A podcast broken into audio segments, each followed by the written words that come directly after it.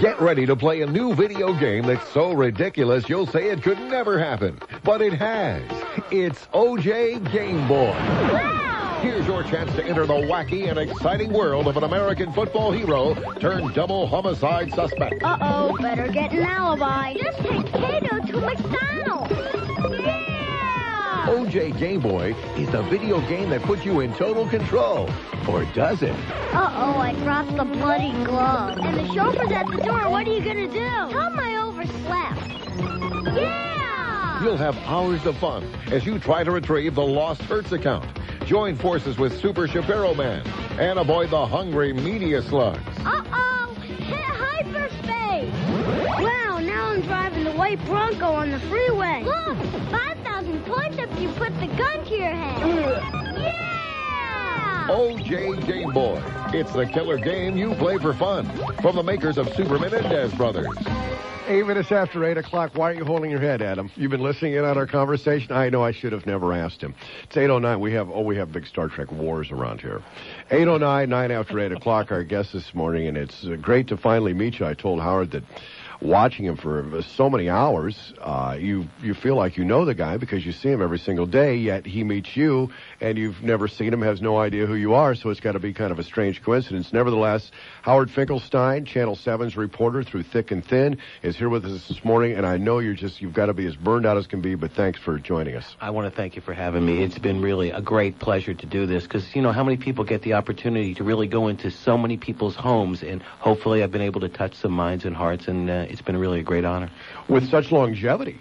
Also, you know, usually uh, Star gets maybe a half hour once a week or so, and, and you're there every single day. I got to tell you, I'm so grateful not only to Channel 7 for giving me the opportunity, but for the reception I've gotten from the public. And uh, all I've tried to do is really just tell the truth fairly and even handedly. You've done a great job at that. And before we get into that, um, and I'm sure you, you've been compared to this before, I found it very hard to watch you at first. Uh, without waiting for La- Laverne and Shirley to come on in. I have heard, I have had more faxes. In fact, the faxes may have come from you. Um, and no, I do not know where Squiggy is. uh, how did they find you? How did this come about, this marriage? I don't know. Um, one of the people up in Channel 7, Carlos Martinez and Anita Wagenheim, uh, recommended me, and they probably went out on a limb recommending someone like me with a long ponytail and with my background. And I came down here, and um, I did it one day, and they asked me back the next day, and then the next day, and then that turned into uh, forever. You got a very nice write-up in the paper this past weekend. I'm sure you must have been pleased with that also. It was very nice. You know, I think it's it's wonderful to be acknowledged and recognized, uh, and I hope everybody gets that opportunity once in their lifetime. The most important thing is never take your press clippings seriously. Mm. Got that right. Yeah, well, if, if we get a positive one, then maybe we'll, uh, you know, explore that. But nevertheless, they pointed out the fact that you have been doing this on your vacation time. Uh, so you have, and your official duties are I am a chief assistant public defender, and I'm in charge of the intern division, which is the program for law students that practice. Also, the intake division. I also work in a lot of mental health cases because that's one of my passions, representing those that really can't speak for themselves. And it's been a it's been a tough push. It's been a lot of hours, but how often do you get to go on TV and really get the opportunity to maybe touch a lot of people Mhm. and make a difference? And that's what being a public defender is about in my eyes. So you are the kind of guy we think you are, and that's that's excellent. Um, you have been there since. Uh, did they uh, recruit you on day one? Yeah, they asked me if I would uh, go on, and I said, "You sure you want me?" And I said, "Yeah, we want you." I said, "Are you really sure that you want me?" And uh, I was really overwhelmed that they asked, and I went down there, and like uh, most people on TV, I was very nervous, and they seemed to think that I wasn't too bad. Mhm. They asked me back the next day, and uh, it just kept going from there. Whose idea was it for the neck brace so you never turned your head? Did you notice that? Actually, um, I think that they, I don't know if they were concerned or not, but in the very beginning, clearly the ponytail didn't show. And it's only recently that it's Uh-huh. begun to show. Um, it's not that I don't turn my head. I don't know whether or not they really trusted the public or anybody trusts the public. I have learned in my experience that the public is basically made up of people with common sense and decency. And if what you say has the ring of truth, they'll accept you no matter what you look like. We want to take some calls this morning. Adam, our producer, said that he was talking to you. He gives very succinct, and precise answers. And and again, I said that uh, you must have you must have crotch burn because you've been straddling that fence for so long, and trying to give an answer that would not lead anybody in any way, which is exactly what this is about, showing both sides of the fence equally. Um, you must yourself have an opinion, even though I think maybe I saw a hint as to what that was last night. You filmed the mock jury apparently before uh, they had announced that they had a verdict. Well, isn't that great? Know, here you go. I finally go out on a limb as to what it, what I think the verdict is going to be, and I said it was no verdict, a hung jury. Uh-huh. And talk about being wrong. I was so wrong. Um, I do have an opinion, and the reason I've hesitated is this isn't about Howard Finkelstein. I really was committed to providing a framework for people out there so that what they didn't know, I could help them in gathering enough evidence and enough material so that they can arrive at their own conclusion. Because really, what Howard Finkelstein thinks isn't that important. That jury isn't made up of people like me. It's not made up of lawyers. It's made up of people, everyday people like are listening to this broadcast. And it's more important what those people think than what I think. Now you had. Um, I don't even know where to start with this. I, I, I have uh, I've been glued to this thing every single day. I'll tell you what. Let's take a break. We have some key issues that we want to talk about. Uh, we will take some calls here for you this morning. Five two four WIOD in Broward. Again, this is our chance to speculate. I've got things that uh, I was curious uh, along your lines of thinking why they weren't brought up. We can go back. We can even speculate the trial and why didn't they do this, or would you have done it this way, or is there any validity to that? And now's our chance to do it because it all comes down this morning. Speculation will be over at 10 o'clock LA time, 1 o'clock our time, and take advantage of this because uh, Howard is not going to be real accessible except by fax after he leaves our airwaves. 751 WIOD in Dade, 524 WIOD in Broward. 818, 18 after 8 o'clock. Our guest, Howard Finkelstein, this morning. I'll ask you a couple of questions. We'll go to the phones. We have a lot of people who want to talk to you. You've got to be surprised at how so many people can see the exact same thing and come up with so many different views.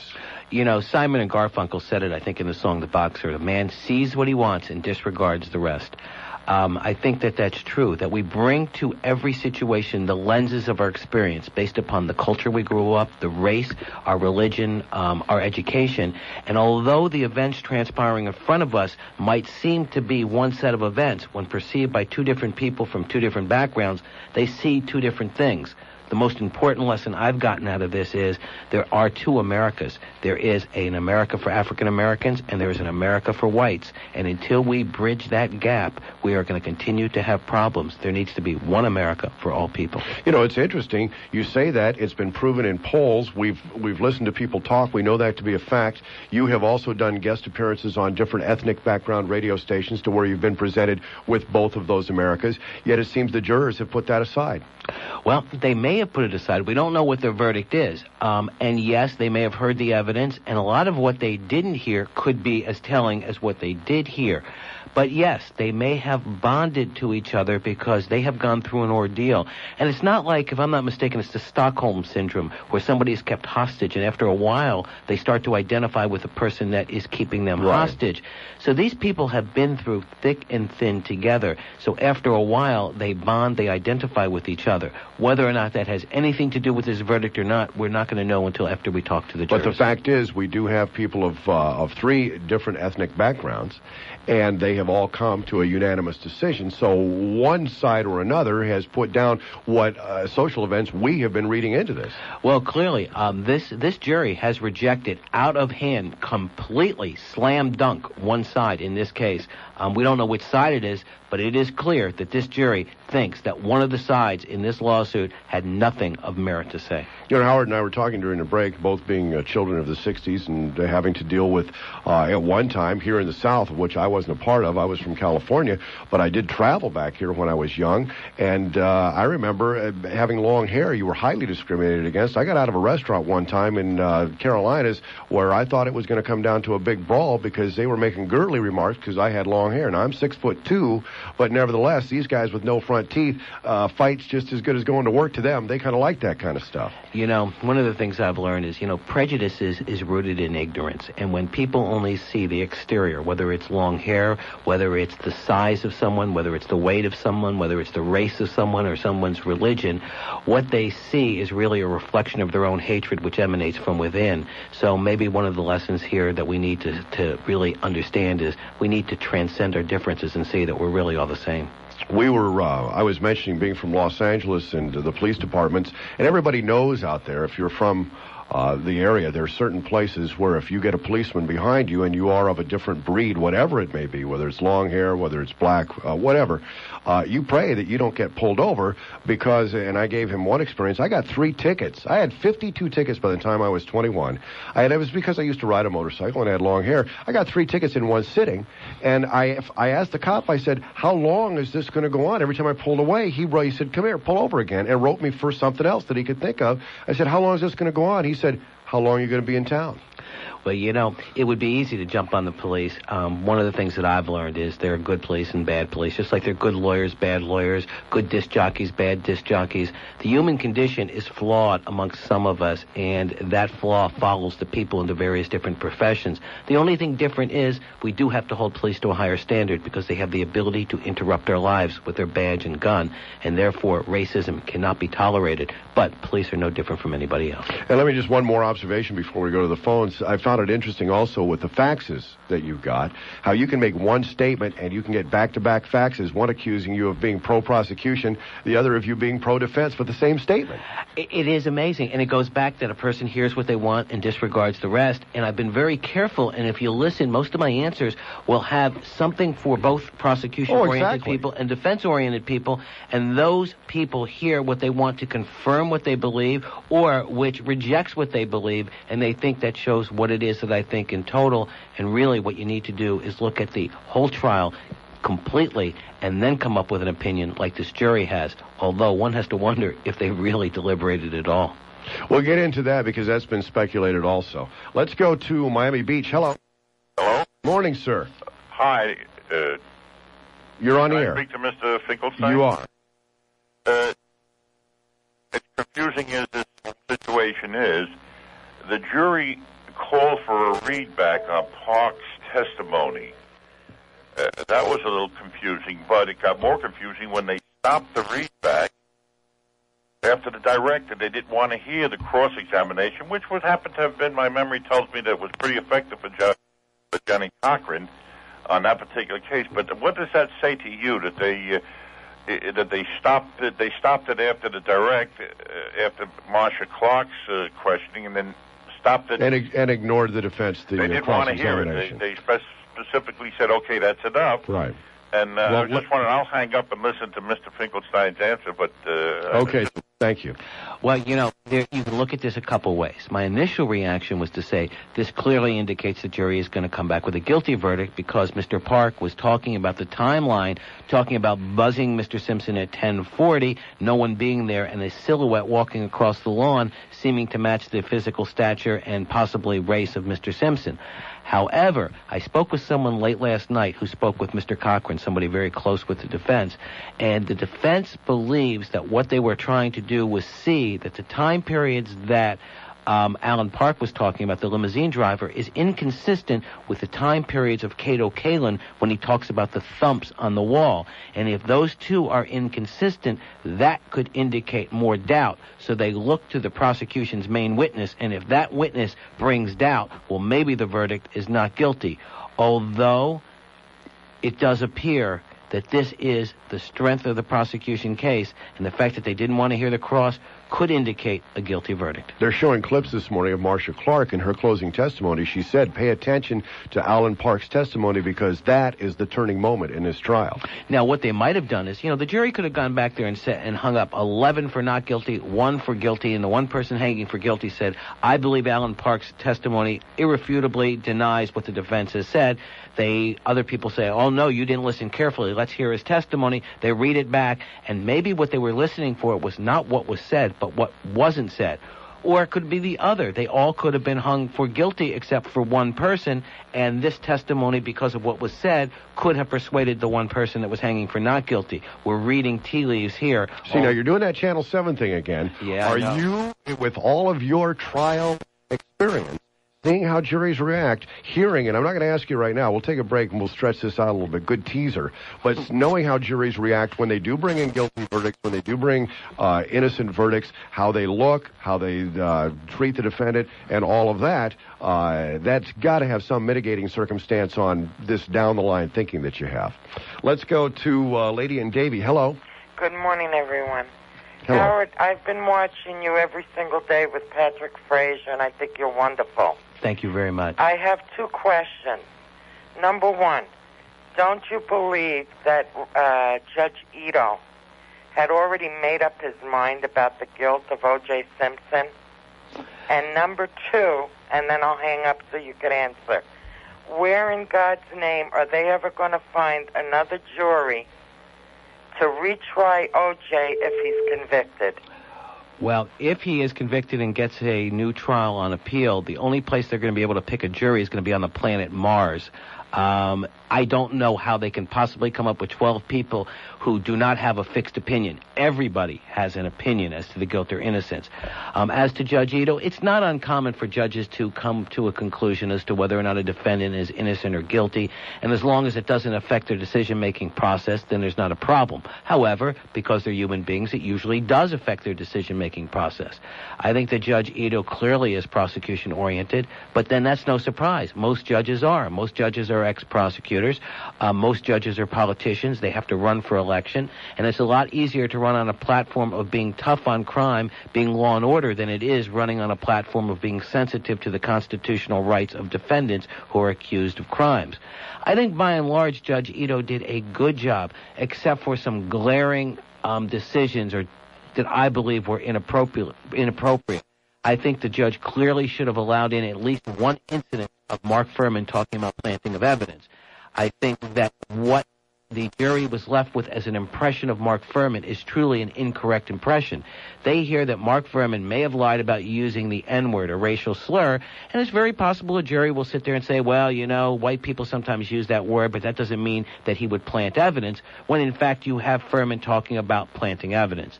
The other decision that I thought was inappropriate was allowing in the nurse's videotape from Thano Peratis. Here you have the prosecution literally going over to a man's house, not inviting the defense, videotaping this testimony, introducing it. The defense can't confront, can't cross examine. That was the most bizarre ruling I have ever seen in 18 years of practicing law. Then it even bested the decision about Ronald Shipp's testimony about dreams. I've never heard that in a courtroom, and in fact, I think the judge recognized that error when he told the jury, if you find that this is nothing more than a dream, then you are to reject it. Two short answers because we're up against a break and we'll come back. Dream Team, if there is, if they overturn it and there is a retrial, do you think that the Dream Team will vanish like a dream? OJ's money, I hear, is out.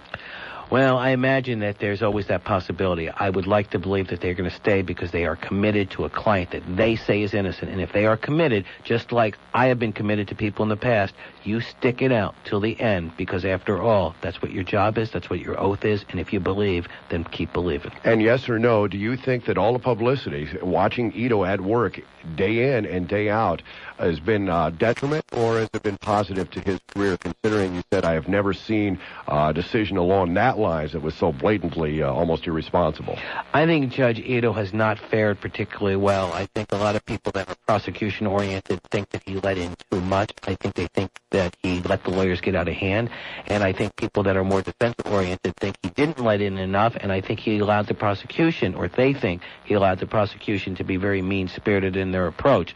All in all, don't know that Judge Ito is particularly well respected as a result of this trial.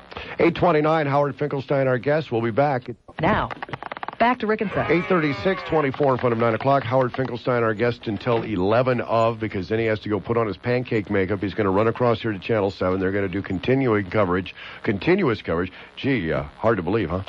Well, I'll tell you, the, the public's fascination or obsession with this case, nobody ever could have predicted. I know when this thing started, I thought people would be interested and they'd watch because they'd pick up a lesson here or there. I never thought it would reach the proportions it has. I've likened it to the most slow moving uh, chess game with the, the most high priced players. Uh, and the most, everything has just been from beginning to end, almost on a daily basis. You can hear a variety of people who this is their profession saying, I've never seen anything like this in my life before. I'll be one of them. I have never seen anything like this before. I have been very dismayed and upset at the performance of lawyers on both sides. I think the prosecution, specifically Marcia Clark and Rockne Harmon, have engaged in some of the mean, most mean-spirited discourses I have ever seen prosecutors engage in. I have never in Broward or, or Dade County seen prosecutors call witnesses and lawyers the names that these prosecutors have called um, the, these people.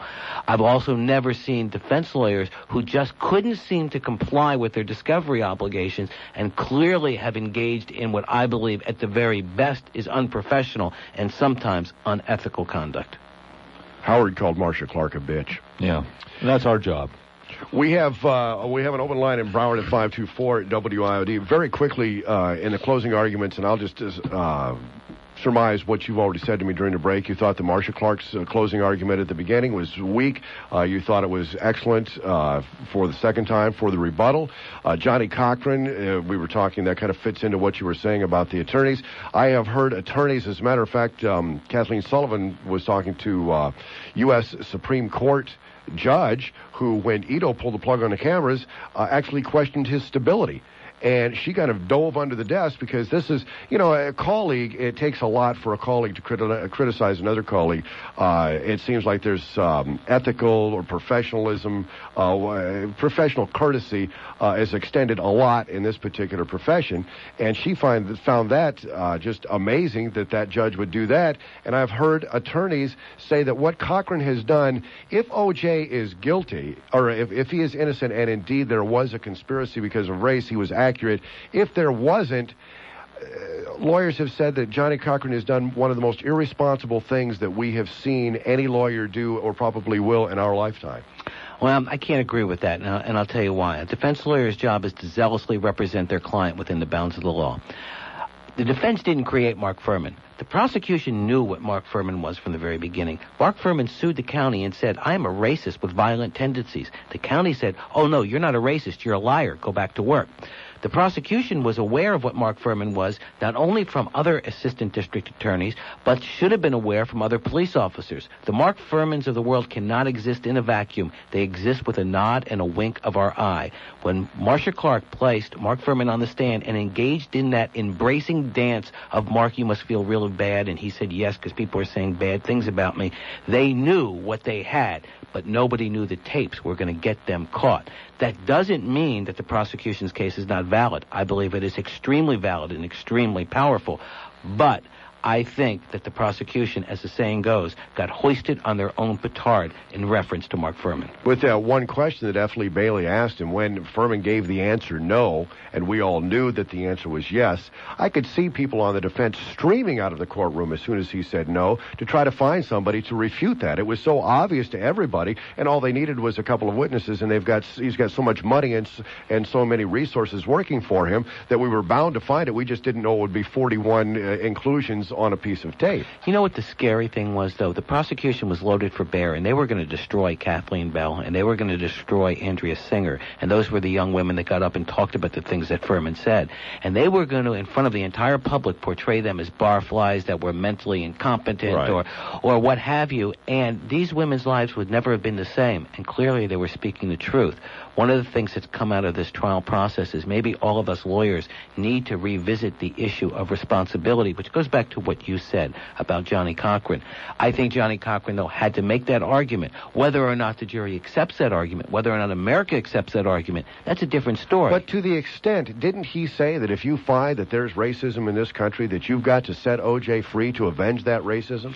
That's in effect what he said, but that's not what the word said. In fact, Judge Ito talked about how it was artfully phrased. Quite the compliment. Oh, it was quite the compliment. And yeah, you're right. This jury should not render a decision based upon sending a message to the public outside. They should not render a decision based upon stopping racism here and now, being in the right place at the right time. This decision should be arrived at based solely on the evidence that came forward in that courtroom. And there is clearly enough evidence to find Mr. Simpson guilty, and there is clearly enough doubt to justify a verdict of not guilty, which is why this case is so perplexing and troubling to so many people. But what Johnnie Cochran did was that which they shouldn't consider. And your opinion of him as as uh, an attorney and an orator? As an orator, he was superb. For some, he was over the top. As some would say, too schmaltzy, too um, too southern preacherish. Mhm. Um, but for many, he was speaking like from the mountaintop. For others, he came across too smarmy, too unctuous, too snake oil salesman. And others, like Chris Darden, again, people hear what they want and disregard the rest. Right. Let's go to Boca. Good morning. Good morning, Mr. Finkelstein. Good morning. Uh, it's a pleasure to talk to you. I'm a former retired Cook County public uh, defender, and um, it's a great job. Well, thank you very much. And um, I wanted to ask you a question. Um, you're right. I, I can't imagine uh, during my careers in, in the courts ever uh, saying some of the things that Chris Darden said or saying some of the things uh, that Johnnie Cochran said without getting thrown out of the court. And um, I'm wondering, um, do you think that Judge Ito was so liberal or um, so permissive in the court because he was playing up to the Los Angeles community?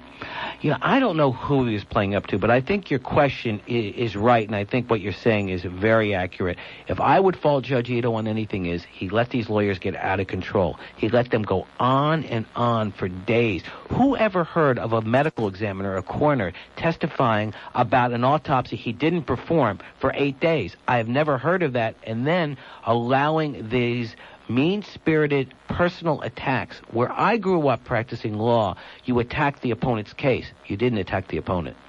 Let's try uh, Mobile. Good morning. Good morning, guys. Hello, sir. I, I, I really compliment uh, Mr. Finkelstein the good work he does. Well, thank you I- very much. I'm glad that people of, of such talent stay within the uh, within the public defender's office. And I don't know if anyone's ever told you this, but buttloads. And you say back at you. Back at you. There you Good go. morning. All right. You, you know, I, I think they played the, the wrong card personally. I think this community and this, this, this country isn't ready to face the corruption of the police force. Do you think they should have highlighted the inconsistencies and the the uh, lack of evidence and not attack so much the, uh, the the police corruption? Well, you know, I think that, that if this were in a different community, you might have seen a different tactic. This is in Los Angeles, where the African American community doesn't have a lot of faith um, in their police department. They've seen their police department lie, according to African Americans, and they've seen the results of Rodney King. I think the defense felt that they were, as the saying goes, speaking into the listening of the African American community's conscience. Let's. Uh, we were talking briefly about the existence the jury has had for the last 264 days. If you can give us some kind of a look at what they might be going through, and also after this is over with, and these people come out after all this time, they're going to be experiencing like freedom overload or something. Is there any uh, like jury halfway house or something? They're, they're the most famous people that nobody knows who they are, probably in history. You know, that's a great concept, the jury halfway house. Um, you're right. All of a sudden, the world is going to seem much lighter, much brighter, and much greener and bluer to this jury whose existence has been more closely aligned to living in a monastery than it is to living a normal life. I think that they are going to be astounded at what America has gone through for the last nine months because, as far as they know, nothing's really happening out here. Right. Um, so all of a sudden, they're going to come out and realize that America's been obsessed with what they've been doing, what they've been hearing, and also with what the jury was going to do. Well, you've got conjugal visits. How well are they monitored so this stuff doesn't filter in? Because a lot of people, uh, it's been speculated, and I think by you, that they've already been discussing this, and that's why the deliberations were so short. And somebody else pointed out to us that this could lead to uh, mistrial if that's found out. It's very possible. I watched Tracy Kennedy last night, and he says no, the jury isn't talking. And part of the reason is is because they're so afraid. Remember, this is a jury that's turned on their own and informed on other jurors that may have been Right, talking. yes. They even believe that their phones and their rooms were being monitored, even during conjugal visits. Were they? That, I don't know, and if they were. That is a very bad thing. Talk about Big Brother watching. Well, that's taking it to another level. But isn't that part of the program? You're, uh, you know, uh, that they know that they're going to be monitored. They're not supposed to talk about it, and 24 hours a day you're working under this jury. I mean, if you're sequestered, you're employed 24 hours a day. So I would think that that's part of the deal. Well, the problem is, is we ask people to to contribute in their civic duty. These people took on a job that I'm not volunteering for. I don't know anybody in their right mind that would volunteer to give up their life the way these people have. Now, wait. After nine months, they're going to walk out to a person.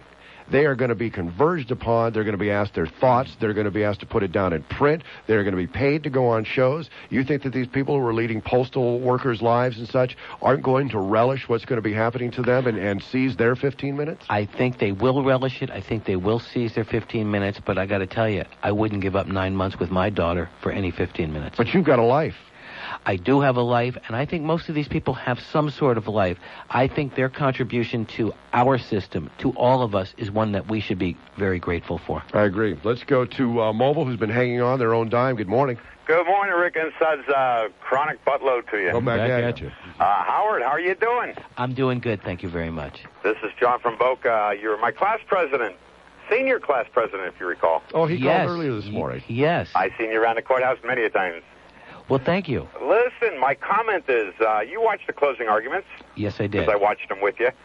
And my concern is that when the Johnnie Cochran was arguing to the jury, the one juror got up and left because she was emotionally wrapped into. So, so it was said. Other people, sir, have said she just needed to blow her nose. Okay, what about the juror in the final final statement that Cochran made? Shook her head yes. Now this is You to heard Howard. about that? Yeah. Was agreeing with Johnny. Well, you know, you know, normally, but for the request for Allan Park's testimony and only wanting to hear the direct, I would be sitting here saying this is clearly a not guilty verdict. It still may be a not guilty verdict. It may be that one juror or two jurors had to hear what Allan Parks didn't say as opposed to what he did say, but if you take the fact that they wanted to hear Allan Park, that the prosecution wanted them to hear, and the fact that they wouldn't look at O.J. Simpson, it would be a reasonable deduction that it is a guilty verdict. However, if I were a betting man, I wouldn't bet on either verdict right now. Well, how about the fact that when Marcia Clark asked him to take notes on that pyramid, and he just sat there and never picked up a pen? Well, that's why every analyst across the country was saying at best the prosecution can hope for a hung jury, um, and more than likely it's an acquittal. Um, and the fact that it's a quick verdict would seem to indicate it, but the other sides seem to indicate or cut against an acquittal and indicate a conviction. It's like everything else in this case. Everything that you think it is, it isn't. You know, eh, we, we have uh, come down to the end, and I want to let you go, but there's a couple of things that I wanted to get your opinion on, uh, reading the jury. Um, the thing that you just mentioned about what everybody's opinion would be, the outcome of the jury, you either heard not guilty, or hung jury, or I think he's guilty, but he'll get off. I have not heard one person say guilty, he'll be in a slammer. Very Including few, yourself. Very few people. Um, although I do believe there is plenty of evidence to convict Mr. Simpson, I also do believe the defense has raised some significant questions. But no matter what verdict this jury reaches, there is a basis to justify it. The only question I have is, I don't know that they could have arrived at either verdict so quickly. I want to ask also just a, a personal thought on, on my part. Uh, being a divorced parent, and the most devastating fact about uh, your family splitting up is if you truly, as you say, you have a daughter uh, or a good father, uh, you you know those kids are yours, and to take them out of your life uh, is the one thing that incenses you. Everybody's talking about the rage that he had for Nicole, uh, the controlling, the you know, and and uh, um, more romantic uh, motive. It happened to be on the day where he saw Sydney in a recital and he was very proud and he wanted to be part of her life and part of her celebration and he was told by her mother, no, you can't. I thought it would be a much more effective presentation to say, that was the last straw. Nobody is going to tell me as their father what I can and what I can't do and I'm going to show you. And I think that's why he went over there that particular night. I think that's what put him over the edge. Why, just on this particular day, did his romantic interest overwhelm him to go take care of her, rather than the fact that she deprived him of celebrating with his flesh and blood? I think that that's a very, very powerful argument. And one of the things that I know from practicing law for a lot of years and what Marcia Clark said, when it comes to murder, there are no rules. It's a messy business. Read the jury. Give us what you think. Right now, I can't even tell you. I am so confused by it. I believe in my my instincts tell me it's a not guilty, but the actions of the jury tell me it's a guilty. So this time I'm riding the fence, not because I want to, but because I really don't know. We're going to have to get you some asbestos underwear. Thank you. Howard, you're a, you're a great guest, and everybody has uh, complimented you. That certainly goes along with us. You've got to run away. People can see you the rest of the day on Channel 7. Thanks for being our guest. Thank Thanks you. for being a good guy and sticking up for what uh, people think attorneys should be. Thank you very, very much. All right. Out the breaks and jumbling up our commercials, but Howard uh, is a sought after man today, and I wanted to take advantage of every second that we had him. So he's off to Channel 7 this morning. And we have Miami Beach. Hello. Yes, all right. Just a fast uh, verdict will be not guilty. He's going to walk away from it. Okay. Uh, bye bye. Try Fort Lauderdale. Yeah, uh, I'm a former juror, and I sat on uh, two uh, murder trials. Mm-hmm. And I give you 100% assurance that this is a not guilty verdict because there is no one that would send a man off for jail for 30 for the rest of his life in, in a debate of an hour, an hour and a half. Uh, we convicted a man that that that the, the uh, evidence was much stronger. He didn't deny shooting the man, and it took us much longer than that uh, to find him guilty. When they How come- long was the trial, though, sir? beg your pardon? How long was the trial? Uh, three weeks. You see, they've had a lot of time to dwell on this. They've had nine months. This has been like no other trial. You can't liken it to yours. Makes no difference. I, I know the I, I, I know what jurors how jurors think. They are not going to send a man to jail forever with such a quick verdict. Well, let me ask you this: If And this guy admitted to shooting somebody, guilty- Yeah. Oh, that doesn't I'm matter. Sorry. If they found them guilty, They had a videotape too. if the if the guy admitted to shooting somebody, why did it take you so long? well, because he had an excuse that he was provoked. Oh. That he was provoked. But what I'm saying is that But that's not. But he. The, but the question is, did he shoot him? yes, he didn't deny shooting him. You know. Okay then. What, what were your op- is. Yeah, but wait a second. What what were your options to choose from as far as a verdict? uh, guil- uh, guilty of murder to the first degree, second degree. Uh, I think there was uh, even uh, some other uh, lesser. Uh, And what did you uh, opt lesser for? Less possibilities. What yes. did you opt for? Uh, first degree. Okay. Right. All right. Well, we're going to uh, get your name and number, and if he's guilty, you owe us a million dollars. Uh, you got it, baby. Okay. Piece of cake. Thanks a lot. 857 at WIOD. New OJ Hair and Fiber. It's the cereal that doesn't know where it belongs. Does OJ and Fiber cereal belong in a courtroom helping convict him of a horrible double homicide? Eventually locking him away in a dark jail cell for life? No way. Or should OJ and Fiber help set him free to enjoy the good life? All the while reaping huge cash benefits from telling the world of his terrible ordeal. Yeah, yeah, that's it. That's the gig I want right there, pal. Maybe you find OJ and Fiber cereal easy to swallow. Or maybe you think it's totally inadmissible. Either way, you should really chew on some OJ Hair and Fiber cereal today and render your own verdict. I'm totally disgusted. OJ Hair and Fiber cereal, a part of this unbalanced legal system. Exactly. It's 907, 7 after 9 o'clock. Phone lines are open this morning in Broward, 524 WIOD, and Dade, 751 WIOD. Outside the 305 area code, 1-800-944-WIOD, and if you're an AT&T wireless customer, it's pound IOD. And we got TV station after TV station filtering in this morning because they want to hear something unusual. They want to hear people talking about OJ. Hmm. Let's go to North Miami Beach. Hello. Hey, Buttload. Hey, back at you. Uh, I got a question for you guys about the case, but first I got a comment.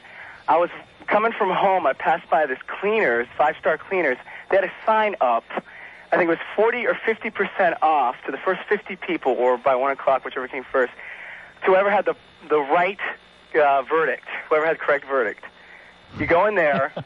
You go in there. You take Yeah. your clothes. Yeah. Any guess?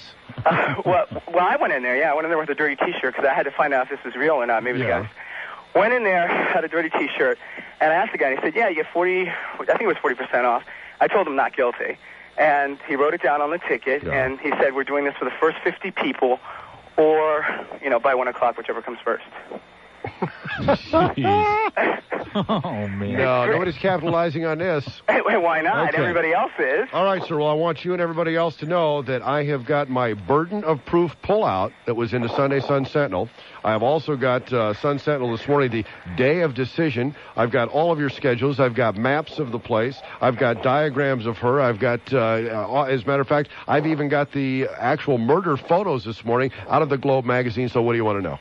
Um, I'm not that familiar with law, less so with uh, the details of California law, but to what extent can the defense in an appeal harp or raise questions about the unexpected small amount of time that the jury spent deliberating? I mean, could they really sit there and spew out? Well, it was pointed out to us this morning, and you know that each one of these jurors is going to be on some talk show sooner or later. Right. Uh, you know, I have a feeling they're lacing up their Nikes right now. Uh-huh. And they said that if it was proven that they deliberated before they were supposed to deliberate, if they discussed this with each other, that that's grounds for a mistrial. Oh, right. That I understood, but let's just say. Well, and, and that's why, and a lot of people are speculating as to that's why it was such a short deliberation because they've already talked with each other. All right. Well, how about uh, what you said? There was fifty thousand pages of uh, court- Testimony, right. All right. Uh, how about just uh, raising the question of um, I don't know incompetence that these people really didn't bother to check over, that uh, they had formed opinions, this, that, and the other. Could they really tout that? I mean, how far will Hey, pal, that's the justice system. It's a jury of your peers. You can't say it was an incompetent jury. Uh, you know, you can go on technical matters, and that's about it. Hmm. I mean, uh, you know, uh, obviously, okay, let's say it's guilty. Uh-huh. Well, I think that the defense would think that that's a pretty incompetent jury. Yeah, I agree. Okay, But so you can't far? do that. They they can't do that. No, but but then again, you've got the dream team, and and look at all the stuff they've found to throw up against the wall to see if it sticks. Wait till they uh, go back through all of this testimony, and we have to hear word for word, and we see Barry Scheck and we see Johnnie Cochran jumping up and down like pistons once again over line after line of that thing, and that's what they're going to do. Well, that is provided that he has the money in their stay out of honorable system or whatever. That's what I asked Howard. You know, now that the money's gone, is the dream team going to disappear like a dream? And he said if they're, you know, they should be committed to their client. Once a client, he's their client to the end. Well, what's uh, it's funny about the money thing. I've always heard conflicting stories because Parade magazine ran a story on it, and I forgot what else, and they said that with the money he was making from, I mean, he's had some sort of business ventures while he's been in jail, like they had an OJ, uh, I don't know, uh, He just got a statuette. he just got a copyright uh, deal on anything that has to do with OJ. So he's going to be pulling in the money. However, if he's guilty, that money can't go to him. That money can't go to him. That's the son of Sam law. You can't benefit from guilt in a trial. And uh, where would the money go to? Uh, us. Yeah. Yeah. We've, been, we've been making We get it. okay. You know, I think one of the most a- exciting aspects of a possible guilty deal on Yeah. this, if he is found guilty, Geraldo says he'll shave off his mustache. Now, will he do that tonight? Yes. This could involve a heavy utensil. I would Yes, imagine I a know. power tool. He's got. Uh, oh yeah. Let's go to uh, mobile. Hello. Hello. Hello. Hello. And you're on the air. sir. Uh, yeah. Um, Can I can I just admo- let me admonish the audience like Lance Ito just one second here. We've got Channel Six here. By the way, did you guys just change from Channel Four? I heard rumblings to that effect. And they're filming. Could we like light up the phones? Everything has been lit up until they walk in here, just to make it look a little sensational for the last day of the trial. Five two four WIOD in Broward, seven five one WIOD in Dade. Even if you just want to say he's guilty or not guilty, and then you can watch your little light on TV tonight. You go, oh, that was me. go ahead, sir. yeah. Um, this might shock and amaze a lot of people in the audience, but it's a not guilty verdict. You know, I've been following this case, and I've been calling a few shots, and Yeah. Most of the time I was right. So you think it's not guilty? Yeah, O'Reilly is going to shave off that mustache. Wait, no. If he's guilty, he's going to shave it off, right? Yes. Right. So he's not going to shave it off. I- I- if he's guilty, he's going to shave it off? Yeah. Yeah. No, he, if he's not guilty, he's just going to let the rest of his body go and turn into a walrus. Oh, okay. Well, that's what's going to happen. Yeah. There you go. Okay. See, there you go. Now I get a shot of these lights, pal. Okay. We actually, it's not the apathetic audience that you're used to here in Miami. Yeah, it is. Yeah, it is. It's 9:13 at WIOD. Updating the trial of the century. They're opening the closing at the beginning of the end today. Does he walk or not? Time will tell. The best news. News, talk, and entertainment radio. 610 WIOD. 917, 17 after 9 o'clock. Boy, I'm going to be burning up that KU band today, man. Watching all of these feeds and everything that's coming down. We have one open line if you're an AT&T wireless customer. The mobile line is free at Pound IOD. Let's try uh, mobile on your time. Hello. Hello. Hello. Hi. Uh, just a comment. I've watched the trial every day, and I really have kept my emotions pretty much intact. But last Tuesday night, when Christopher Darden was speaking, I just, uh, it all hit me. And I just became really upset and started crying. I'm, I'm not sure what I was crying about. I don't know if it's the just uh, anxiety or not Well- knowing if well, you what- really honestly did this, but Well, what provoked you to cry? I mean, it, was it the argue for argument for justice, uh, or uh, that it, at that point it seemed almost like a losing situation all the way around? it was kind of like uh, Jordan, you know, the finality of it all, Yeah. just the reality of it all, just everything. I mean, just every single solitary thing. I just Now, since you're on a mobile phone, it means usually that you're working. So, how much of the trial have you been able to see every day? quite a bit. Uh, what I haven't been able to see, I've taped, Yeah. and I've stayed up all night long. In which way are you swinging? Ooh. I hate to say it, But people have con- people have been convicted for far less than what the evidence is in this trial, and I see him as guilty. thanks for the call. It's 919 at WIOD. Let's try Miami. Hello. Hey, Rick and Sud. Hello, sir. You caught me brushing my teeth. You want to be put on hold? We'll go to No. somebody else? No. Okay. All right. Your breath is so minty fresh. I know. I like it. Mm-hmm. What I have to say is that either way, whichever way the verdict goes, the instant it's announced, you're going to see the courtroom break out into a panic. I predict Oh, evil Ito will start slamming that gavel around and probably just throw it at a few he people. doesn't have a gavel. He's going to be yelling, "You stop now! Stop now!" Willie. Have we ever heard him uh, use a gavel? We have not, have we? No, he doesn't He's got have those one goofy on hourglasses. He just kind of slaps his hands All together. he's got his collection of hourglasses. That's no right. gavel. Maybe, yeah, maybe we'll start smashing them. I have a prediction. Well, okay, before you have your prediction, let me ask you, where are you going to be today at 1 o'clock? Working. You will make your way towards some form of media. Damn right. Okay. I got a bet one on this. Do you? Oh, you know, I was thinking of, uh, yeah, we ought to call out to L.A. see what the line is on Right. Vegas. This. Or uh, Vegas, yeah, I'm sorry. Yeah. Okay, sir, and your bet is going? The prediction is Cochran against uh, Darden, two rounds. All right. Okay, Perfect. thanks. 920 at WIOD. Let's try my, uh, let me see, Fort Lauderdale. Lauderdale, Rick. Sorry. Buttload. Back at you. Yeah, there's something to consider. Thank you for being ready to help me. Yeah. Hey, we're right. You call for the callers, man, and we're here. Okay. Here's something to consider. We're right we here. had another trial this weekend. Yeah. Believe it or not, there was actually another trial in this country. And it was also very important. And we're Yes. expecting a terrorist type plot.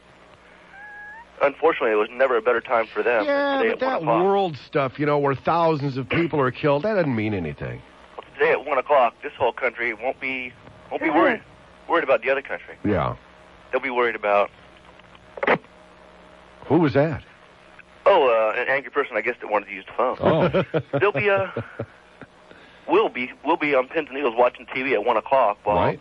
you know um, the people that are planning to attack us will have the purpose perfect opportunity. Oh, so a Oh, good yeah. time for a terrorist attack. Exactly. So I'm Oh, saying I we thought you were be on our talking about the Senate. They should have done it right away No, and got they, it over with. they pretty much are their own enemies. You know, they love this stuff up in Washington because nobody's really Exactly. paying attention now. Boy, they can get away with anything. Guess what? Tomorrow there's no taxes that any politicians have to pay anymore. Yeah.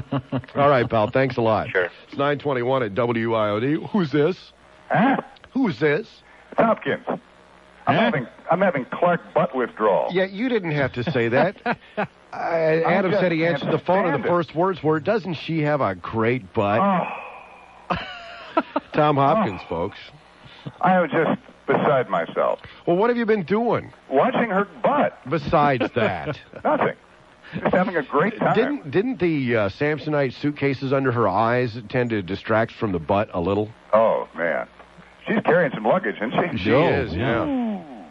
So what's uh, what is everybody talking about today? As if I didn't know, huh? Uh, that big Dolphins win. oh man. We just squeaked by, you know. We're just uh, we're on pins and needles. Shula's going to make a press conference at one today. Yeah. Yeah, exactly Yeah, how they did it. Yeah, that's a, that was the headline here this morning. I tune in at one. Now, uh, I must tell you that a station here that's uh, also owned by Cox Mm-hmm. put a promo on the air Friday that said, "Do not turn your radio off. The jury is deliberating." Really? I swear to God. Well, that's not bad. The Associated News, no, the Associated Press News Station of the Year Oh, yeah. And home of the brave. Yeah. Oh, News Oh, yeah. Talk 750. Yeah. WSB. Are you depend on it. are you expressing your incredulousness? Well, I mean, most of Atlanta is going, what? Yeah. Yeah, Yeah, but they they got a Woody here like they do in everywhere else in the world. It's just, but they don't see it. Yeah, the I- thing is, it's for the trial. It's not for Marcia Clark, Tom. I know. I've already written her. Have you? Yeah, I said, come on up here in the woods. That's right. I got a coffee deliverance I want to show you. exactly.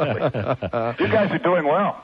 Uh, as far as Well, except for your foot, everything's going well. Well, well, my foot and my stomach. Oh yeah, Tom, you left and now they're taking organs out of me. No. Yeah. What's the deal? Took my gallbladder out. Really? Do they do it Yes. like they did? Niels took it out through his belly button? Yeah, they did. Yeah. Amazing. They came down here. They said, "Anybody uh, need to have anything removed?" And you were gone, and I was next. I was in the batter's box. Too good. Yeah. Good. Well, there was. I just. That's the only reason I called is just say, uh, somebody get me a picture of her butt quick. Yeah. I haven't seen one since Friday. All right, Tom. Educated By the way, uh. Tom, and this is just between Tom and I, okay? So audience don't listen. Yes, uh, Tom, is the Atlanta Constitution running any more of those great cartoons in the editorial page lately? Yes. the guy's great, isn't he? Which one was that? That's the one where the the politician's holding up the black baby. Yeah. Oh, it's wonderful. Oh, that's right. Yeah. Now, I understand also Atlanta has become for the Olympics, uh, the entire city a smoke-free zone. Well, that a joke? What do you think about that? That's bothering me a lot. Let me put my cigar down. I know. Yeah. That's why I ask you. Well, you know, they, they did this before in Barcelona, and everybody, you know, Europe, nobody cares. They just do what they want. Right. They Oh, just this will invite a lot of Europeans over. Oh yeah. Well, it, Oh, they, yeah. the people that really flipped were the all the uh, the Asians who smoke like chimneys. Yeah. And they said, "Oh no, no, no, this isn't going to work." Well, it, people are so burned out in the Olympics now because you know they got their tickets the other day. Yeah. Yeah. And nobody got anything. it was kind of like the remember the Michael Jackson concert where he said, "Send me the money and maybe I'll give you a ticket." Right. Well, that's exactly what they did here. Sure. Everybody sent them a grand. and so they used all the money on interest and then said, we'll give you your money back, but not the interest. So Oh, people are good. real happy. Well, wait a second. Who do they think they are? The Marlins? Same deal. Yeah. Same deal. Okay, so answer me this. Well, first of all, did you, were you lucky enough to score a place that you can rent out for over a hundred times its value for the three weeks?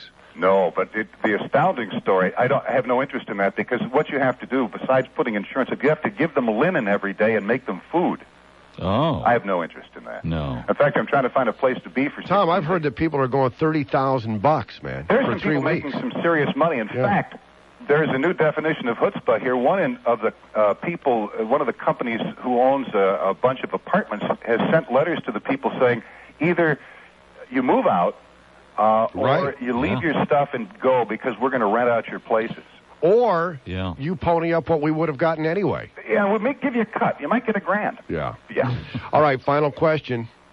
Guilty or not guilty? Oh, Take care, Okay, Tom. then. Yeah. see you guys. Thanks for calling. it's 926 at WIOD, Miami. Hello. Hello? Hello. Um, I said you should hang him. You okay? Let's try Pompano. Hello. Wow. That after Tom Hopkins. Astute. Andy hung on a long time to do it, sir. I know, and it was like, well, Yeah. okay. Hey, and nobody could even understand. I think a hanger. I don't know that if come from programming? I don't know if he's Yeah. just just starting his day or just finishing his evening. Exactly. anyway, Um, you know, with everything that's been going on and and the whole Fuhrman did he didn't he blah blah blah. You know, even if even if some stuff was planted, and I'm not saying that it was, I'm not saying that it wasn't, but even if it was, it doesn't make a difference. If he's guilty of the crime, he's guilty of the well, crime. you see, this is something that we as America, racially, have not been able to isolate, and apparently the jury has. I, I whether, hope you know so. whether whether those you know it, it's interesting because I was talking with Howard off the air. Howard Finkelstein. If you weren't here, he was uh, he stopped by this morning from eight until nine o'clock. No, I wasn't there this morning. but- Okay, he's done uh, WEDR, which is uh, it's a black it's it's an ethnic station. It's it's programmed um, with that type of music, with that type of listenership. He says 99 jail. Exactly. There you go. And when he said, he said, when I talked to them, he said it's it's such a, a different slant. You know, it's like the Fuhrman tentacles reach out to everything and nothing, and the trial uh, can be considered because of this one guy. And he said, and then you talk to stations that are predominantly white, and they isolate it and say, well, yeah, we know it's a racist, but we we hope that you know they won't use it against the entire trial, and they will see it for what it really is. Right. Uh, yeah, And, you know, I just I don't understand how. But the jury, to point that out, was able to do that apparently in Well- some form or another. Let's let's hope so, but we don't know if Yeah. it, you know if it's going to swing that way We or don't. We or don't. to the defense. I mean, you know, there's a there's a But lot. But were there any questions? You know, you would think if if they went for the Fuhrman issue, then the some of the testimony they may have read back, and it certainly would have been longer than a four-hour deliberation, uh, would have been now how did this glove get here? Where did that glove come from? What about that sock that actually had this the stain that soaked through like there wasn't a leg in there? And you know. Now, would these things have really been microscopic? That that type of stuff. But instead, they just examined the timeline, and that was the end of it. right. So that's got to kind of lead you to believe that they have isolated it and they're looking to see whether he was out or not. It's all after nine months of DNA and one in five billion and PCP and EDT and all of that. Oh no, it's PCP was what I was taking. And it, it comes down to like an hour and a half's worth of stuff. Was he there or wasn't he? Right, and I and I think that you know I, you know, from the prosecution side, I think it's a good thing that uh, you know that, that that the jury actually stopped and said, okay, let's look at the limo driver again. You know, because because essentially, you know, from what Marcia Clark said, Yeah. everything hinges on that. We're three hours and 32 minutes away, sir.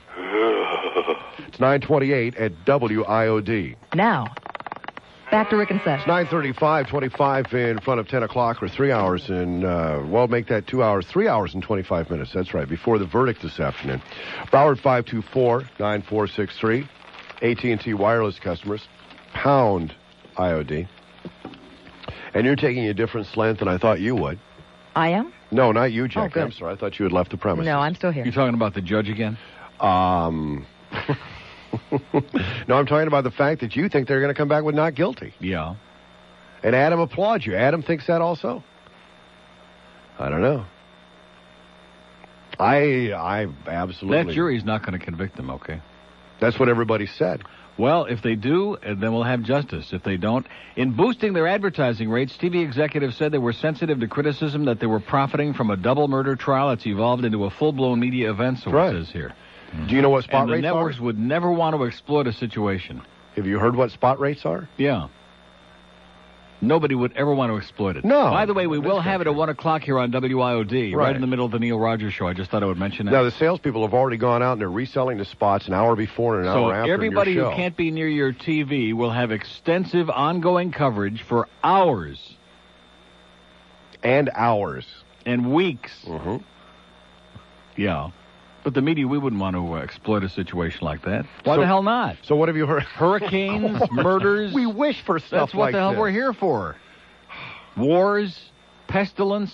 We used to send giant Riots. after Andrew. We used to send giant fans down at night to blow down what they were putting back up, just so we could stay on air with bigger ratings. When I worked at WINZ, the all news station, I'm telling you, they were just they were just hyperventilating every time there was something with Sure. the Alvarez trial and the uh, Ooh, we're hurricane. gonna get that a didn't- two. The hurricane that didn't happen, you know. Yeah. Oh, they were just dancing in the uh, in the hallways.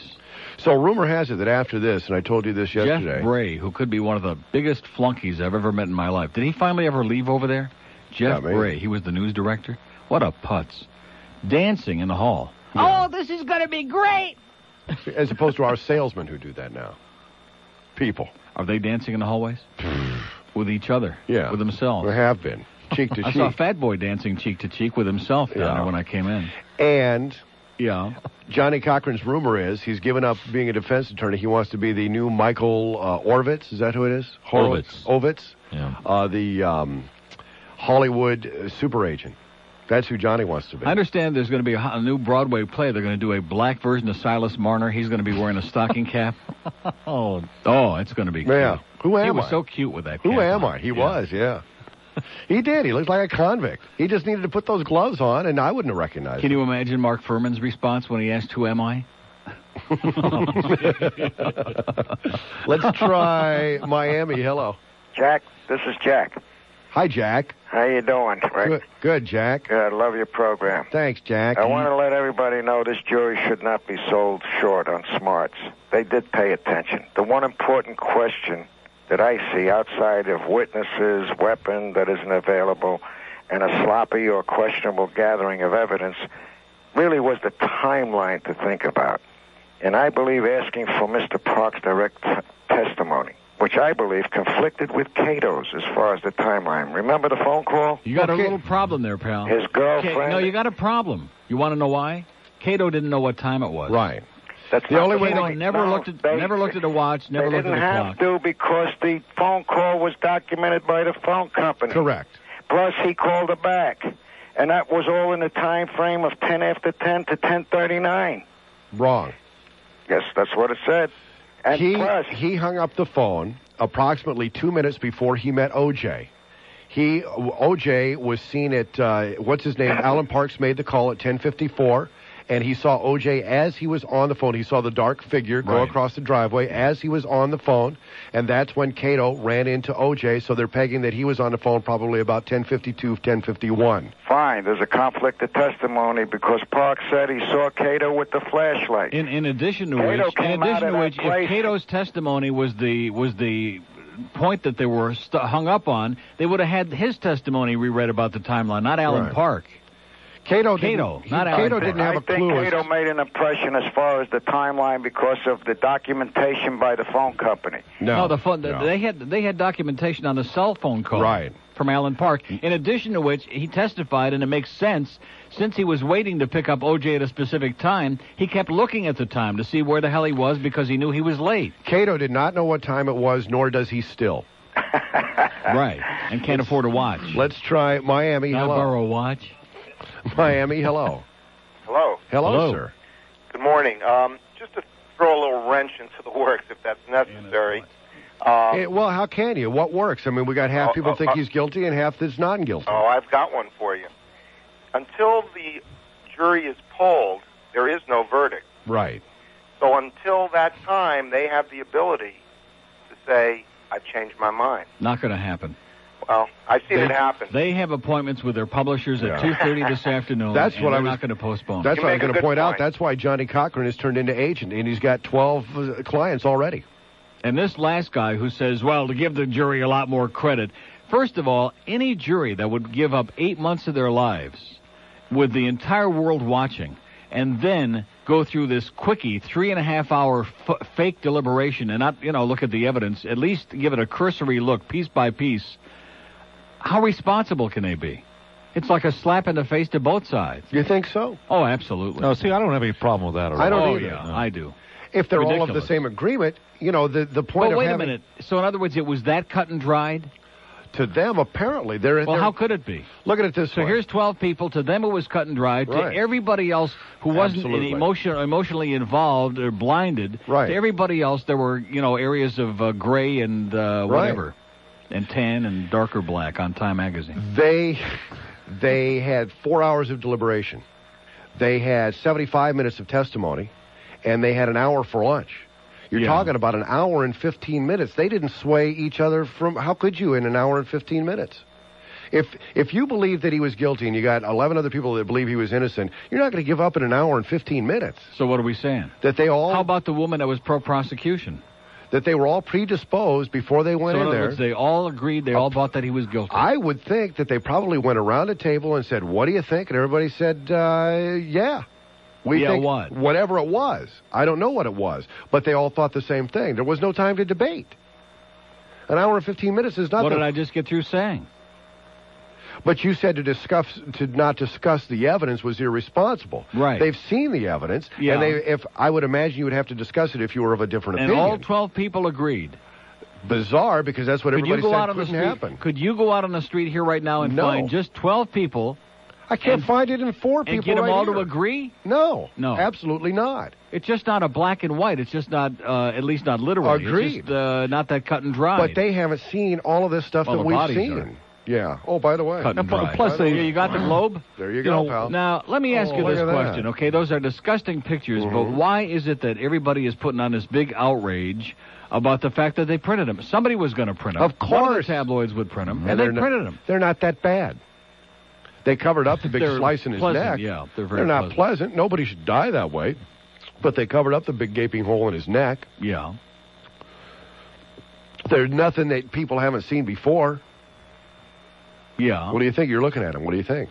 Faces of Death, Part exactly. 85. Exactly. He's laying there. He's dead. Hypocrites. You know, Right, of People want to see other people getting offed. I mean, every time the, the new one of Sure. those comes out, the videos have got a line five. They've got, they got a waiting list for weeks. And the reason the National Enquirer says is we wouldn't print those because they didn't have the opportunity. Right. It's 943 at WIOD. The opinions expressed by the host, guest, or callers on WIOD are not necessarily those of the station or its sponsors. All WIOD programs are copyright 1995 by WIOD Incorporated. No tape recordings or transcripts may be created or distributed without prior written consent of WIOD Incorporated. 13 in front of 10 o'clock at WIOD. Let's try the Gables. Hello. Hey, what's up, guys? Tell us, sir. Um, I don't know. I sort of think he's he's guilty, but I'm sort of wondering whatever happened to that. The if it doesn't fit, it we, we will acquit. Yeah. I mean, How do you know they didn't? I mean, why? I thought isn't that what the prosecution said that they were going to do? Oh, that look was at that. He's, Christopher Darden. He's on TV with us. Just a second. We're watching Howard, so we're watching our life flash back before our eyes. Yeah, whatever you said. I'm just wondering why didn't they like acquit way back when? When What, jump up in the middle of the trial? I'm, I'm just curious. Whatever happened to and the Fung's thing. That's why I think he's not a hundred. I'm not a hundred percent sure he's guilty. I mean, I'm about ninety percent. Well, let me just tell you, if they do acquit, they're full of. Let's go to Homestead. Hello. Yes, uh, I've been following the trial for a little while. It's like damn bad soap that I'm like getting really caught into. But the Ito seemed very pro pro- prosecution. What did he just say? He said He he's said dropping the uh, soap. Okay. Yeah, I mumble a lot. Sorry about it. Yeah. um, Judge Ito seemed like really pro prosecution to me. Yeah. I mean, I was just watching uh, the thing with Adolf uh, Fuhrman there. Yeah. Um, the the whole bit about him perjuring himself and uh, and planting evidence that wasn't a bit admissible, was it? Hold on, sir. I got to hear what uh, Howard says about being there. Just a second. He's commenting on being on our show this morning. Was he talking about us when he said starting with zero? Yeah. Isn't Okay. everybody? All right. Anyway, sir, your question was? I don't have a question. I just like to Oh, hear myself you just talk. wanted to call a mumble for a while and take your turn in the sun. Yeah. Okay, good job. Thanks. Thank you. It's 949 at WIOD. Let's try the Gables again. Hello? Hola. Miami. Hey, Butler. Hey, Hey, back back at at Uh, I just wanted to remind Neil that uh, the trial that the jury saw and the trial that we saw are two very different things. Oh yeah. Yeah. So the fact that they could go and and uh, and it was apparently pretty cut and dried. I mean, we just have no way of knowing that. We can't explain it, but it's not really for us to explain. You know, you got to wonder what the Well, jurors. what, what does that mean? That means that that there may be all these other things that came out in the news that we know about that they don't. Yeah. um, may have clouded the issue for us, whereas to them, apparently, you have 12 people that were able to come to a, a decision. Well, something that I pointed out this morning when the Fuhrman tapes came out, and it was the, the topic of everything that you turned on in every media form. We all kind of, the emotion built on each other. You know, one guy was incensed, then the next guy took that, and it was a little more incensed than the next guy. But they haven't been exposed to any discussion about it. They heard that Fuhrman said the N word 41 times, and they say, okay, and then what else? And so they, you know, their emotion was carried around by themselves and didn't fester amongst themselves to be built upon. It was just singular, what, however they dealt with it. right. Do you understand what I said? I understand completely. Okay, what was it? Thanks. That that there's, yeah, there's exactly. The, that, the that, question. that. Okay. Let's we go. saw different evidence than they did.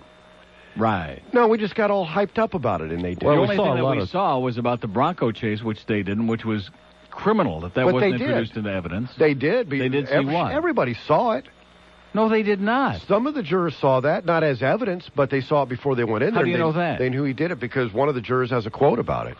There was a lot of things they didn't see. The dismissed juror that was on uh, Geraldo last night on CNBC, he said uh, when he was let go, he, they just descended on him and and uh, asking him about Rosa Lopez and one thing, and he didn't know what they were talking about because he never saw Rosa Lopez. The jury wasn't there. But she's a very interesting lady.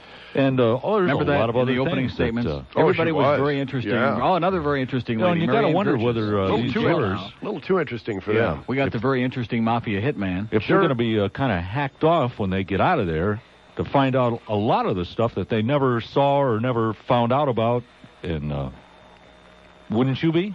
Well, that's, that rests on appeal. You know, uh, their defense or prosecution, uh, depending on which well, way. there's only an appeal one way. Yeah. Well, exactly. So the defense, uh, if they felt they should have seen it, then they're going to bring that up and use it that it was it was not allowed and it should have been. Juror number three, black female, 37, works in a post office. She says she does not think Sim- Simpson acts too well in movies. The freeway pursuit. He didn't. she does. She does not think he acts too well. He acts too well. Well, take a look at those pictures and see what you think. The freeway pursuit that ended in Simpson's arrest was quote stupid. Yeah. So she's she aware knows of it. it. Yeah, she knows about it. Oh yeah. And you can't just you you know oh you're you're not supposed you disregard that. How can you disregard something? But it like still that? should have been brought into evidence. Absolutely. Because then Cochran gets up and says, "Well, his uh, his behavior after the murders of these people was everything he did was the act of an innocent man, and he leads right up until that point and doesn't talk about it because they never brought it and put it in evidence." Were talking with Andy Friedman this morning. No. Something I heard. The reason that they didn't bring that in was when he was driving around the helicopter that was following him around ab- above the Bronco. He was making those cell phone calls. They were tuned in on the frequency and they taped it. And he contacted five people, and every one of those people, he said, "I'm being framed. You got to help me." That's why they didn't bring it in. Really? Yeah, and I didn't know that until today. And I asked him, and he said that he had heard that. Somebody called me and left that on my voicemail. That is uh, that's something why. that OJ's uh, personal assistant, Ramada, or whatever her Yeah, name is, uh, brought up on Didn't uh, Barbara Walters' show here a few days ago. yeah. ago. So that's why, because he was driving around pleading for help on his cell phone, and they had tapes, and they would have subpoenaed the tapes out of the helicopter. How could he have been framed? I mean, if you really believe the Oh, I don't, but if- no, but if anybody really believes the Van Adder Fuhrman business, they have to be very stupid. Absolutely. Because how could they, without any, they had no knowledge of where he was. Keep this in mind. They didn't know he was in Chicago until later on that next morning. Okay, they had mm-hmm. no idea where he was. They had no idea who really did it. They had no idea what the real blood evidence was going to show, assuming that they planted fake blood. How did they know all of this up front? A lot of people said that Marcia Clark, in her second pyramid, should have brought out what the process, what the defense was trying to prove about the planting of evidence and how ridiculous it would have been. That they didn't know if he had an ironclad alibi. Right. They didn't know where he Exactly. was. He could have been. And what if it turned out to be somebody else? And hey, I'm the. Are you the guy that found the glove? Yeah, that's me. Well, aren't you pretty proud you're under arrest? so you'd have to be real stupid. But you want to see a bunch of real stupid people? Look at the quotes they got. Like, uh. Well, those are your Okay. potential jurors. Next time you murder somebody, there they are. Let's try Hallandale. Hello. Hallandale, good morning. Good morning. We're right here. Hi, how Hi. are you guys? Good. Good. Oh, I really choked up. enjoy, I enjoy your show. Oh, Thank you. Thanks. And uh, I'd just like to say, uh, beside everything else, uh, I fell in love with Howard Finkelstein over the year, Uh huh. and uh, all the girls here at the office. How uh, tall are you? Four foot nine. Oh, well, Norm, perfect Norm then, Kent yeah. with a ponytail. I, I like that. I Yeah. really, I think that's uh, that really. Uh, uh, Anyway, Made it interesting. you're starting to fantasize. Uh, Yeah, that we've been doing well because we were getting lost and it was getting kind of boring in Right. between. Yeah. So we figured, well, Right. you know, all the girls here, we said we really like that guy Howard. So uh, I remember uh, early on in the trial, a lot of women liked Fuhrman. Remember that? yeah, yeah, he's Yeah. a good-looking man. He's a good-looking man. Yeah. But uh, As long as he doesn't open up his mouth. That's like most men, actually. Howard seems to be uh, sensitive and uh, Yeah. intelligent. And But he's gone now, so oh, can't we just like do it all over again so we can see him on television? have a hey. By the way, he's on TV right now. Is he really? I'm Hurry! I'm going to hurry, hang up and go. turn it on. Okay, bye. And, let, and let's find out all these people that think that he's innocent. Hmm. Who was the black man? 6'2", 200 pound black guy, running across the lawn just Gardner. before the lights went on in the house. Gardner. While Allan Park was sitting there waiting to pick up OJ. He was the who guy- was that guy who knew, by the way, the security code to Uh-huh. open up the door Uh-huh. to go in so the alarm wouldn't go off? Didn't break in, walked in the door or ran in. Who was that? And of course, if we're really supposed to believe that while he was inside with the lights out, he puts on his bathrobe, goes out to the Bronco to get the cell phone to make a call while he's inside the house with his telephones. But what you're doing is and of you're- course, doesn't turn the lights on until he gets back in the house. You're looking at the evidence. no credibility to that at all. rationally, like they should, but then you're saying that they're not doing that, and they've already come back with a verdict. What if they did that? And what? And let me ask you this: What if it was 10:39? Because the first barking of the dogs was at 10:20. Right.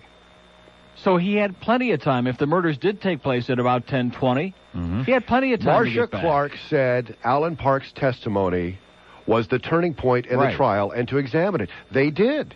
They did what the prosecution said. So why do you say that they're going to say not guilty? They've you've just reiterated exactly why he is guilty. No, I'm talking about real evidence. I'm not talking about what they're going to base. It, it's an emotional game. Don't you understand? That's what the whole jury I- system's all about. I think because they're women. If you think that these people sitting there were oblivious to Johnnie Cochran and that uh, Sermon on the Mount that he did, including one of the jurors sitting there nodding and practically Right, doing amens right. and hallelujahs, and then Marcia says, "By the way, you maybe you want to take notes on this pyramid thing because here it is. I'm laying it all And out for didn't. you." And nobody even picked up a pencil. But let me throw this in: the fact that ten of them are women. Nicole was a woman. They're sympathetic also to the violence, let alone race, and maybe that overrided, and maybe they actually did make like a conscious, real maybe Irving. Spike's wife should be on the jury. Maybe she is. It's 9:57 at WIOD, and I want to go home. Hey, look at that! We're two hours away. No, we're three hours away. I'm sorry. I'm so used to it starting at noon. man. It starts at one o'clock. Okay, and then tomorrow we'll all get together and decompress. Adios. We're a ghost. News to keep you informed. Talk to make you laugh your ass off. 610 WIOD, Miami, Fort Lauderdale. News, talk, and entertainment.